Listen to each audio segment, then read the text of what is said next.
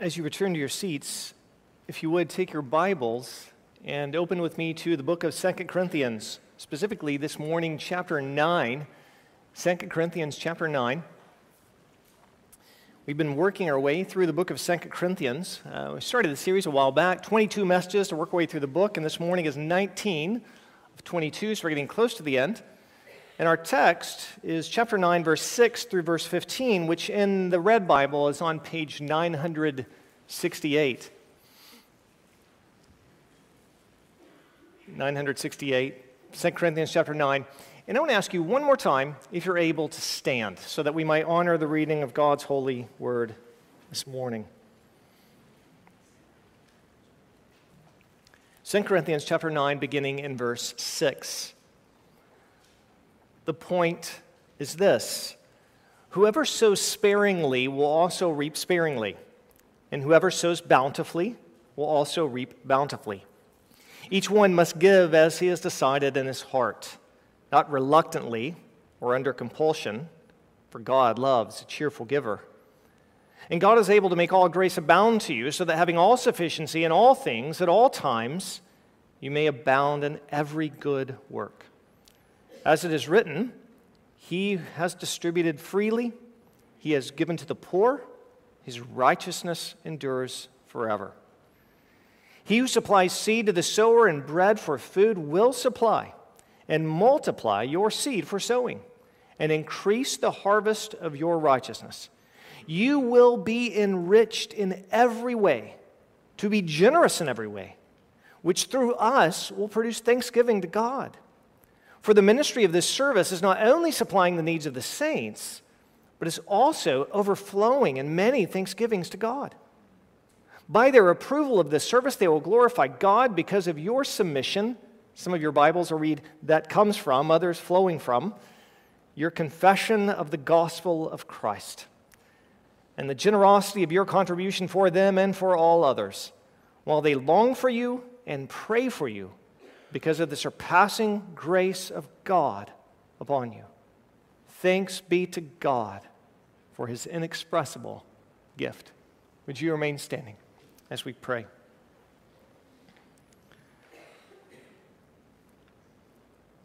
Father, I simply want to briefly echo the heart of Tom's prayer. Would you allow the preaching of your word to be a demonstration of the Spirit of God working in power?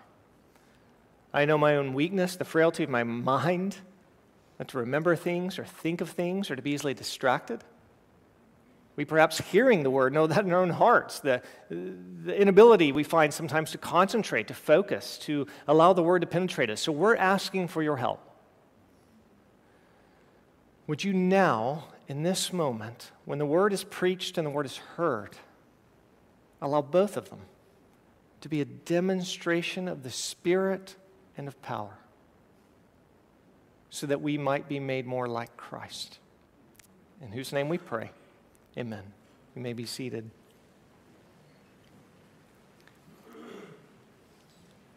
I've shared before that when I first started pastoring, giving was a topic that I did not want to preach about. The reason for that is because I had grown up in the 1980s. That was the decade of my youth. In the 1980s, there were two well known evangelists, Jimmy Swaggart and Jim Bakker, and his wife Tammy Faye Bakker, who were swindlers. Uh, they were preaching, they were speaking much about giving, but all of it so that they might be the ones who prosper.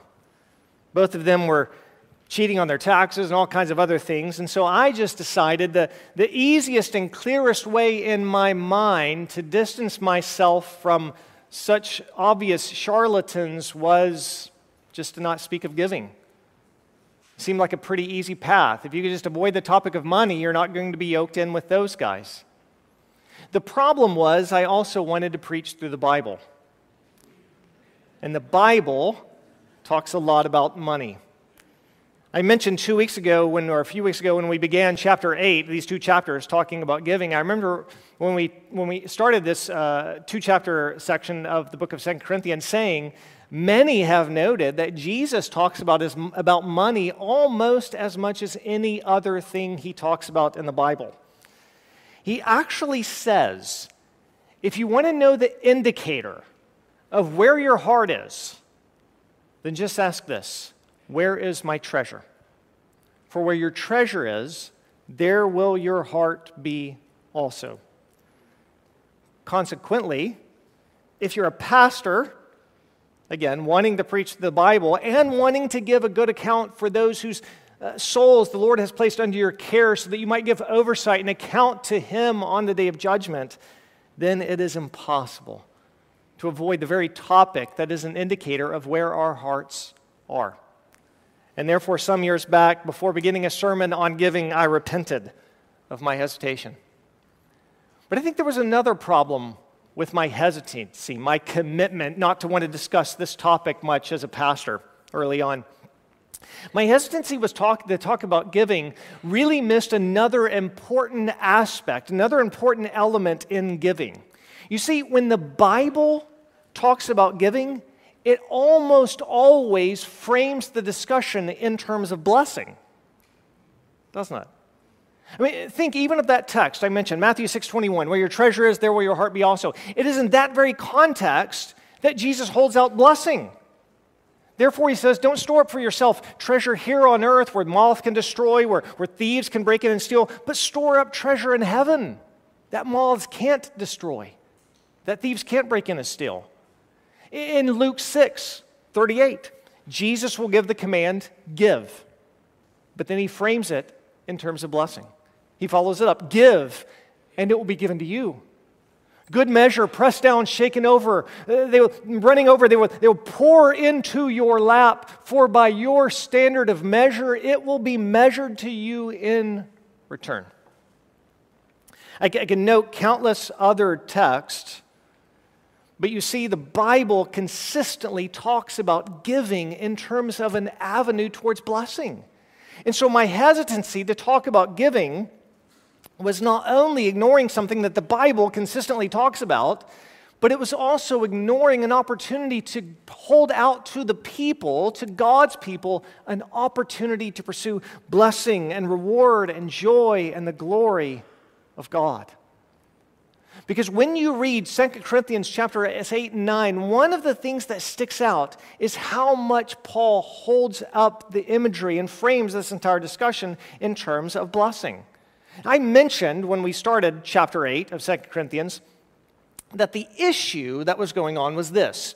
You had saints back at the church in Jerusalem who were going through financial hardship. Uh, again, whether it was a famine that was taking place in the land, because we know a famine did happen, whether it was because they were undergoing persecution, we know they did undergo persecution. Maybe a combination of the two or many other factors. But for some reason, the saints back in Jerusalem were going under a time of great financial need. And so, what Paul had been doing is going around to the Gentile churches and saying to each of the Gentile churches, Why don't we have you take part in a collection and we'll get all the Gentile churches to contribute to this collection? Then we can take it back to the church at Jerusalem and give it to them. But one of the things, and I said that's the background of these two chapters, and it is the background of these two chapters. But one of the things you may notice is that Paul almost never brings up their need. In chapters 8 and 9, Paul does not frame this discussion in terms of need. These are not two chapters in which Paul is saying, Give because good grief. The saints back in Jerusalem are really, really struggling. Some of them are poor, they, they, they can't have all the. He doesn't talk about it. Nor does he frame the discussion in the sense of saying, Imagine what God could do if he had your money.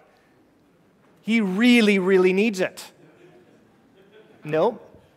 Psalm 50, verse 12, God says, If I were hungry, I would not tell you, for the world and its fullness are mine. God does not need our money.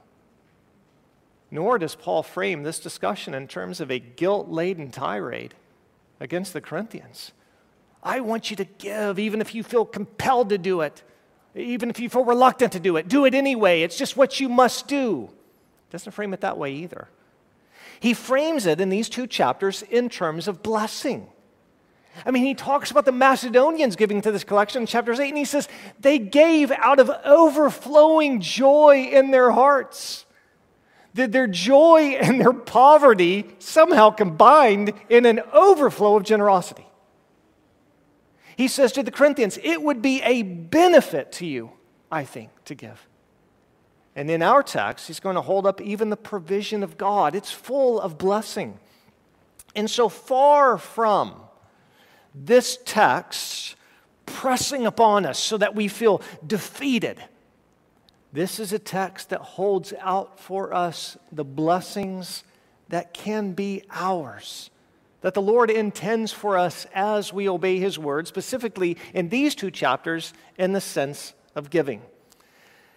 Now, I think our text can basically be broken down into a few sections. I think generally we are taught in these verses how giving is to be done, and then we're told two blessings that come from it. How giving is to be done, and then two blessings that come from it. So, for that reason, I just want to have three points of my sermon this morning. The first one being how giving is to be done, the second two, these two blessings that come as we give. How is giving to be done then? Point number one giving is to be done out of a joyful and generous heart. Giving is to be done out of a joyful and generous heart. Now, Paul starts in verse 6. He says this The point is this whoever sows sparingly will also reap sparingly, and whoever sows bountifully will also reap bountifully. Paul's using a, an agricultural image there, isn't he? It's one that we're familiar with. This past uh, spring and fall, I sowed grass seed in my yard. And when I sowed grass seed, I threw down a bunch. If there were ever any areas where there was just dirt and I saw maybe a couple of seeds only there, I just, I lavished. I sowed bountifully. And this is Paul's point. If you, if you go out and you have some seed and just very sparingly you throw out a few seed here, maybe a few seed there, well, then don't expect that you're going to reap bountifully. Don't think you can throw out 10 grass seeds and have a yard full of grass, right? But he says, sow bountifully. Throw it out there, and then you'll reap bountifully. And we know that what he's talking about is relating to giving because in the very next verse, Paul says in verse 7 each one must give as he has decided in his heart, not reluctantly under compulsion, for God loves a cheerful giver. Now, my guess is when you read something like 2 Corinthians 9 6, and he says, so sparingly or sparingly, so bountifully or bountifully, that, that most of us kind of want to hurry on and get to the second part of that, right? We say, okay, I understand that the metaphor of sowing seed is, is used to, to, to parallel the act of giving. And so we want to give bountifully. Great, great, great. But let's get to the second half of that. What does he mean by reap bountifully? right? That's what we want to know. That's what we're eager to get to. But let's just, let's just hold the brakes just for a second, or put on the brakes. Hold the gas, I guess. Um, however, the saying goes. Hit the brakes a bit. Let's dwell for a little bit on what it looks like to sow bountifully. Because I think that's what he's telling us in verse 7. He's going to flesh out the rest, he's going to flesh out the reaping in the verses to come. But in verse 7, I think he's describing for us what bountiful sowing, or we might say bountiful giving, looks like. So in verse 7, he says, Each one must give as he has decided in his heart, not reluctantly or under compulsion, for God loves a cheerful giver. Now, the expectation that individual believers, I think, give to their local church, I think is in the New Testament.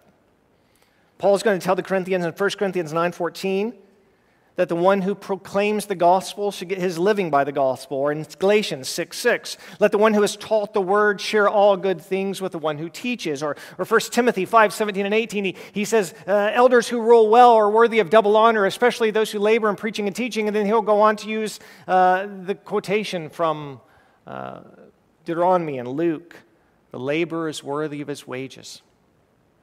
So I think there is an expectation in the New Testament that believers give, and specifically toward their local church, if for no other reason we like lights and air conditioning and comfortable seats, right? All things that aren't free. And so there is a certain expectation. But if you stopped there, you would be missing what Paul's saying. Paul is going way beyond adherence to any law in this text. what he is saying to us in verse 7 is I want us not to be a people who in any way are reluctant to give, but give. I don't want us to give because we feel some kind of external compulsion pressing on us. That's not what he's saying. What he's saying is God loves a cheerful giver, meaning I think that bountiful sowing is done when we have hearts that are so thoroughly transformed that we actually enjoy generous giving. When you and I have hearts that, that do not have to be compelled, that aren't reluctant, but actually have been so transformed because we know what we've been given in Christ. Go all the way back, you remember, to chapter 8, verses 1 through 15. Giving is simply passing on. Paul keeps act, describing it as an act of grace. Giving is just a passing on of grace from those who have been recipients of so much grace. And so when our hearts are transformed, realizing what we have been giving in Christ, it creates for us not merely an act of giving, but a heart that actually enjoys giving, a heart that enjoys generous giving. Unless we think of it that way, that that's what Paul's after, a heart that enjoys generous giving, then verse 7 makes no sense. How can you be a cheerful giver if you don't enjoy generous giving? Do you see?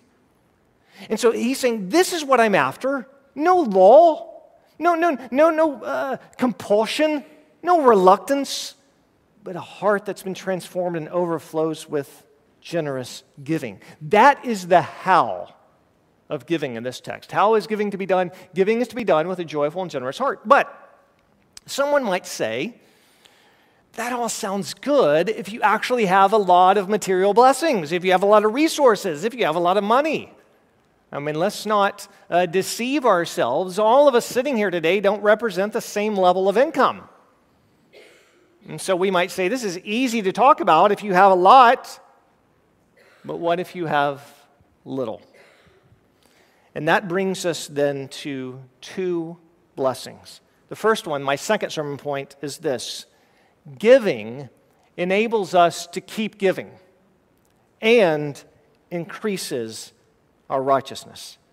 Giving enables us to keep giving and increases our righteousness. Now, the first half of this point, if you think about it logically, makes no sense. Giving enables us to keep giving. Logically, as we think about it, that should work the other way.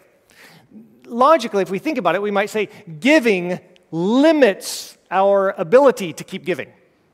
Giving hinders us from keeping on giving, right? Something like that. Think about it, for example. If you have three apples and you give away an apple, then you've given away 33% of what you have, but you still have two apples. But if you only have now two apples because you gave, the next time you go to give, it seems harder, doesn't it? It seems that this act of giving a third of my apples has now made giving harder. Now, to give, I have to give 50% of my apples, and it will leave me with only one apple. So, logically, it seems like we should say the exact opposite of the very point I'm trying to make. Giving limits giving. So, how can we say giving enables us to keep giving? Well, the answer is in verses 8 through 11. Let's start in verse 8. Paul says, and God is able to make all grace abound to you, so that having all sufficiency in all things at all times, you may abound in every good work. As it is written, and then he quotes from Psalm 112, that psalm we read to start the service about the righteous man, the man who fears God. About this man, Psalm 112 says, He has distributed freely, He has given to the poor.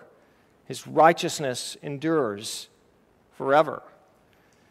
Now, if you just stop there at verses 8 and 9, you might say, I think in verse 8, when Paul says, God is able to make all of grace abound to you, so that you'll have all sufficiency in all things at all times to abound in every good work, we might say, I, I think that what Paul's saying there is that God will give us the righteous desire. God will give us the will, right? He is the one according to Philippians 2:13, he is the one who is at work within us both to will and to do his good pleasure. So maybe we might say, as you read verse 8, God is able to give you the desire to give, He's able to give you the righteous inclination to give. And then that would be supported by Psalm 112. This man who fears the Lord, he's giving, he's distributing freely, he's giving to the poor, and he has righteousness that endures forever. And I think that's fair and that's right insofar as it goes. I think God does give us righteous inclinations to obey Him. This is part of the fulfillment of what the prophets promised. Remember, in the new covenant, God says, I'll put a new heart in you, I'll put my spirit in you, I will cause you to walk in my ways. But that's not all that God is promising. Because if you continue in verses 10 and 11, you'll notice that it turns very material. Look at verse 10. He who supplies seed to the sower and bread for food will supply and multiply your seed for sowing and increase the harvest of your righteousness. You will be enriched in every way, to be generous in every way, which through us will produce thanksgiving to God. Now, when you read those two verses, it's hard to miss that God is saying through the Apostle Paul as we give, God will give us seed to keep sowing. Right? Isn't that precisely what he says in verse 10? He who supplies seed, that you're sowing, he will supply and multiply your seed for sowing. Or verse 11, you'll be enriched in every way to be generous in every way. Now, when I say this, my guess is it may be the case that all of us, I'll, I'll, admit it can be in me as well, it may be the case that all of us have a hesitancy in our own heart to hear those verses talking about God taking care of us, providing for us financially so that we can give. And the reason we have a hesitancy in us is because of something called the prosperity gospel or the health and wealth gospel. And the health and wealth gospel or the prosperity gospel is no gospel at all. It is a wicked teaching. It is an unbiblical understanding of the Bible that says if you are a believer, a child of God, then the path of your life will be one in which you are healthy and you are wealthy. And so the prosperity gospel has said so much, and we've heard TV preachers say, they've even used this imagery, right? Give, and you're going to sow a seed that's going to make you rich. And so we have been so, rightly so, repulsed by that false teaching. I think that when we see any text that seems to suggest that as we give, God might provide for us, we say, well, that's not material, that's not material. But it's hard to miss that verses 10 and 11 are material the one who sows seed, God will provide seed, multiply seed. He will enable you, enrich you to be generous in every way. So, what's different then? If I say that the prosperity gospel is a false teaching, what's God saying then that's different about this? I think the key difference is this. When Paul tells us in verses 10 and 11 that as we sow, God will provide us seed. Notice, he is not saying God will provide you seed so that you can build bigger and bigger and bigger houses. God will provide you seed so that you can buy more and more and more cars. God will provide you seed so that you can be the richest person on the planet. No, he says specifically in verse 10 He who supplies seed to the sower and bread for food will supply and multiply your seed for sowing. Or verse 11 You'll be enriched in every way to be generous. In other words, these verses aren't promising that any of us, if we give, we're going to get rich. That's not what it's after. What he's saying is this if you set your heart to obey and you obey, God will give you what you need to keep on obeying. Giving enables us to keep giving. Now, now this has enormous implications for us. One of the implications is if you're at a place where you say, I don't have much and I don't think I can afford to give, then this text is the answer for you. Maybe you're there. Maybe you're there this morning. So let's just imagine it's just, just a couple of us. You're there. We're looking at this text together. And you're saying, I want to give. I believe the Bible, I just can't afford to give. And we're both sitting there scratching our head together. Good grief, what a problem. Right? What do you do? And then we both look down at this verse. I think surely at some point one of us would say, Hold on a second. If you give, if you sow seed, I think this text is saying God will provide what you need to keep giving. In other words, our approach shouldn't be God, I'm going to wait. And when I feel like I'm at a place where I have much, then I'll be ready to give. The answer is just give and say, God, I trust that you're going to provide what I need to keep on giving because that's what I want to do. And that's not all. This text also promises us that God will increase righteousness. Notice um, uh, in, in verse 10 He who supplies seed to the sower and bread for food will supply and multiply your seed for sowing and increase the harvest of your righteousness. You'll be enriched in every way to be generous in every way. One of the promises that comes here is as we obey God in giving, He will increase our righteousness. We'll grow in holiness. In other words, when Tom earlier talked about the church as a means of grace, here's what he meant. As you and I gather with the saints, singing and praying and preaching, doing all that we've done this morning, God has designed the church as a means, as a channel to give grace to us. So that, so that as we sing together, His grace is being poured out on us by using the very means He's given us. Gather with the saints. Don't forsake assembling yourselves together. As we do it, we grow in holiness. There are other means of grace, aren't there? Reading your Bible is a means of grace. God has given me the Bible, enabled me to read it. As I read it, I can grow in holiness. Prayer God's given me prayer as a means of grace. As I pray, God's giving grace in the act of prayer, which He has commanded. And as I pray, there's an expectation that I might grow in holiness. What I'm saying is that giving is no different. Giving is no different. It is a means of grace. As we give, we should find our hearts growing in righteousness growing in holy living.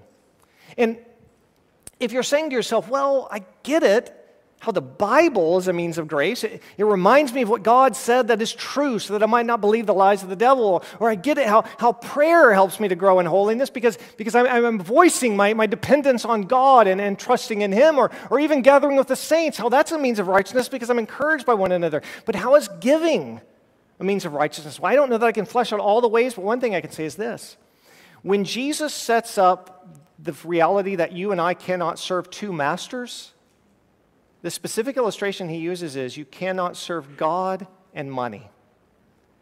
When you and I make a practice as believers of the overflow of our joy of our hearts being generous and giving, I think it frees us from the enslaving temptation to worship and serve money. And as you and I then give, it's a path for us to grow in righteousness. In other words, the individual who makes a practice of sacrificial giving is going to make a practice of sacrificial serving because he's growing in righteousness. He's building it as part of his life. Now, I'll tell the, the, the clearest story in my background. It's a story I've, I've told before. And so I thought to myself this week, I'm going to tell a different story, but I couldn't come up with a better story. So, the story in my life that illustrates this teaching, this point, more than any other, happened when I was a kid. I mentioned to you that my parents uh, became believers at a, a, later state in life. They were both in their late 20s.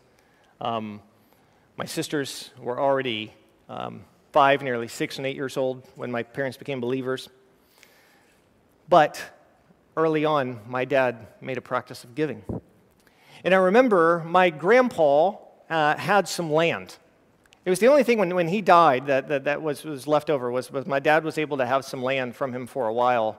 And, um, and my dad, uh, he wasn't a farmer, so what he decided to do was there was another guy, a farmer whose name was Clyde. And I knew Clyde well. And Clyde owned the land all around my grandpa's land. And so dad approached Clyde and said, Clyde, would you be willing as you farm your land to also farm this land. And uh, at the end of it, we can settle up. And so Clyde agreed. He said, I'll farm my land, I'll farm your land. I mean, it's really basically the same land, just right beside each other. I'll farm all the land around it, I'll farm that too. And at the end of it, when Clyde would get the harvest and go and cash it in, sell it, whatever, at the market, uh, then part of the money he would give to my dad. And so they had this deal. And I remember being a kid, and one of these days, as, as dad was going to meet with Clyde to, to, to get the money after the harvest, they're standing there talking together. And Clyde says this He says, Dan, the weirdest thing in the world happened. My land and your land is the same land. Let's admit it. Nothing different about the two. We just draw an imaginary line. That's your property, that's my property. But it all runs together, and you know what? This year, when I did the crops, I treated everything the exact same way. Planted the same way, you know, fertilized the same way, did everything the same way. But he said, I tell you what, the craziest thing in the world. When I went to, to, to, to harvest the crops, I was getting 10 bushels an acre more off your land than off my land. Now, why do you think that is? And as a kid, of course, I'm going. you know, it's amazing, right? I don't know. I, I, I couldn't have guessed any agricultural practice that I soil, you know, preparation or something. And my dad looked at Clyde, even as a young believer, and said, Clyde, do you give? And I remember Clyde just hanging his head and saying, No, I don't. And I remember in that moment two things happening in my heart. One of them, feeling bad for Clyde but the other, my heart being stirred to say, I want to be a giver. My dad's young faith of trusting in the Lord, and even not knowing his Bible that well, and maybe not even knowing this text, I think my dad was probably just intuiting good theology at that moment. He was intuiting, I think God's providing me seed so that I can keep sowing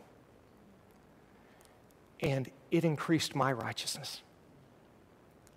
My whole life, this was what I've wanted to be and do, was to, to mimic the faith that I saw in my dad. Giving enables us to keep giving and increases our righteousness. But that's not all. Second, the final blessing, point three giving results in thanksgiving and glory to God. Giving results in thanksgiving and glory to God. Now, Paul's already mentioned thanksgiving in verse 11. I'll read it again. He says, You'll be enriched in every way, to be generous in every way, which through us will produce thanksgiving to God. Now, we've already been prepared for this point by the text we looked at last week. Because you could say this if it's the Corinthians that are giving to the Jerusalem church, why would the Jerusalem church thank God and not the Corinthians? Because that's what Paul's saying. You'll be enriched in every way to be generous in every way, and through us will produce thanksgiving to God. Or verse 12, for the ministry of this service, your gift to the church at Jerusalem is not only supplying the needs of the saints, but is also overflowing in many thanksgivings to God.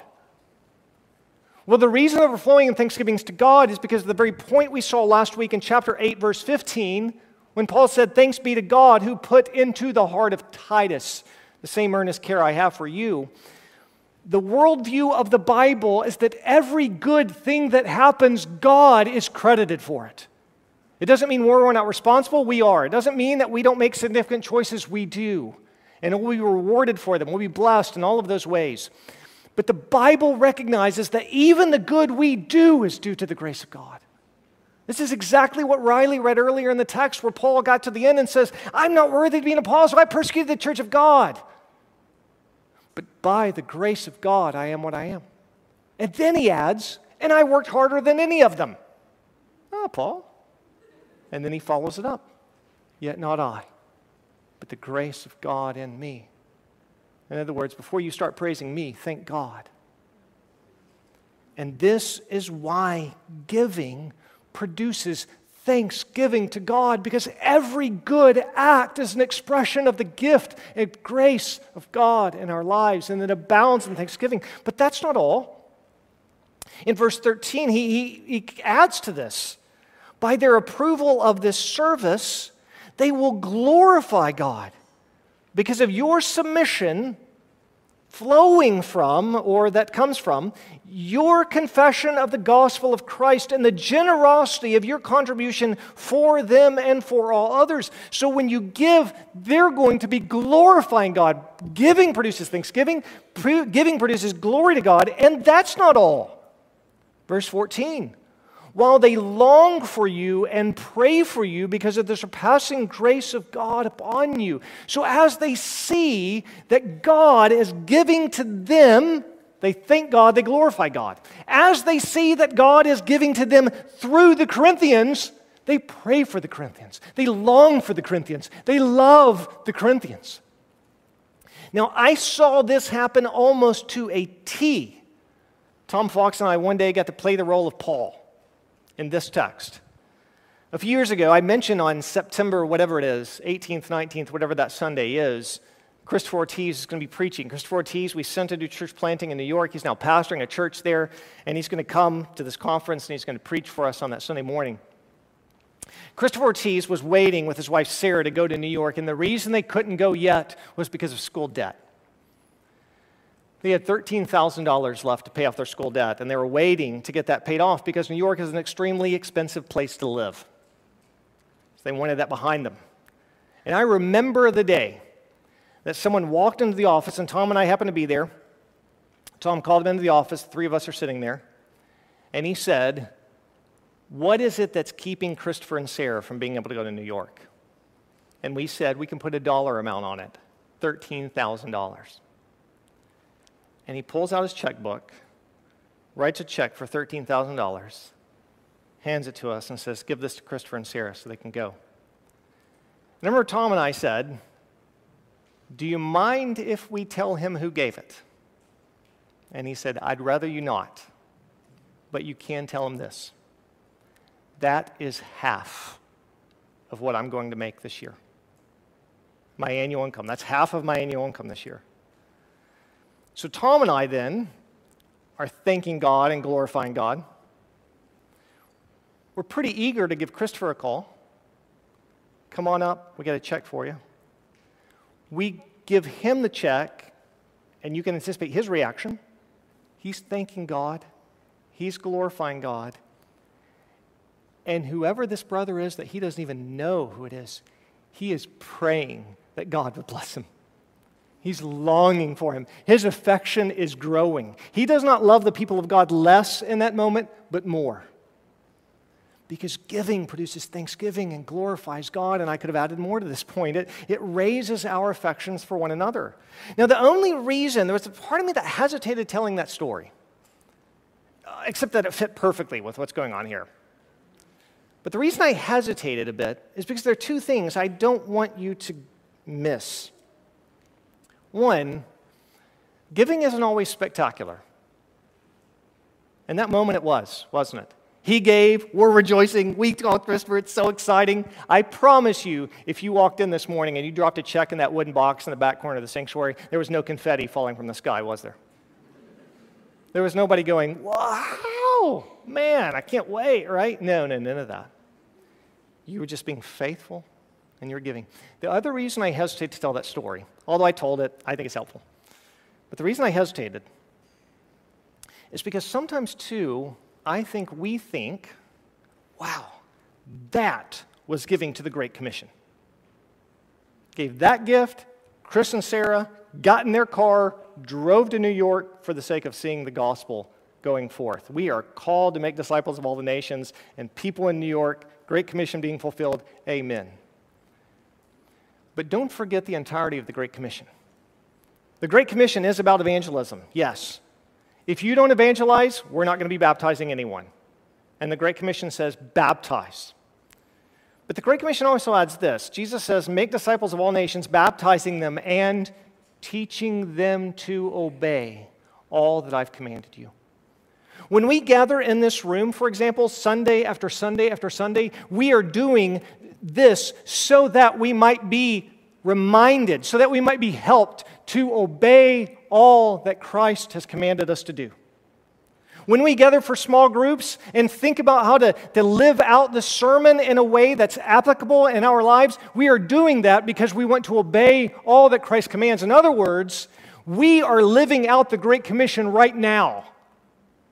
And one of the things that makes that possible is your giving. They enabled us to lay some asphalt out here so that people had a place to park so they could come in and learn to obey all that Christ commands. Right now, when some nursery worker is cleaning spit up off the floor with some wipe that Ryan bought for them, and they're scrubbing that so that you and I can be in here gathering around the Word, learning to obey all that Christ commands, that's Great Commission money. There is no difference. We as a church are about the Great Commission. That's our mission. If something isn't fulfilling that, let's not do it. Sometimes, by God's grace, we get to reach far outside of our geographical reach and we get to see the Great Commission fulfilled in New York or Utah or Peru or Africa or wherever. But day by day by day, by the Lord's grace, we'll continue to labor for the Great Commission here. And you all, you all are so faithful in giving to that cause.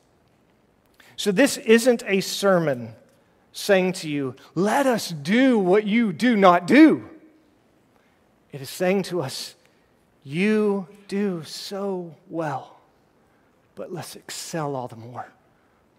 Let's feel the wooing of this text that says to us, Look at the blessings that are ours in Christ. Let's meditate on what God has done for us in Christ, sending Him to live and die and be raised for us. And as recipients of that rich grace, let's let that overflow in a generosity of giving in our lives so that we might see the blessings of God, the one who supplies, the one who abounds in thanksgiving and glory and praise. And so this morning, the fitting way then to end our service is to remember the grace that we have been shown, and that's what we're going to do. We're going to come to the table this morning. Now, if you're not a believer, I'm asking you not to come to the table this morning. Not because I want to hold you on the outside. In fact, I want you to know Christ. If you're not a believer, I would love to see you follow in the footsteps of Timothy Bowen that we saw this morning as he professed faith in baptism. If you're not a believer, I want to plead with you to place your faith in Jesus Christ, who lived and died and was raised, so that your sins might be forgiven and you might have eternal life. And if you would like to talk to me or your neighbor more about that, we would love to talk to you. If you are a believer, you profess your faith in Jesus Christ, you're a member of a gospel preaching church, then, in a second, we're going to take a moment of silence so the band can come forward, the musicians get in place.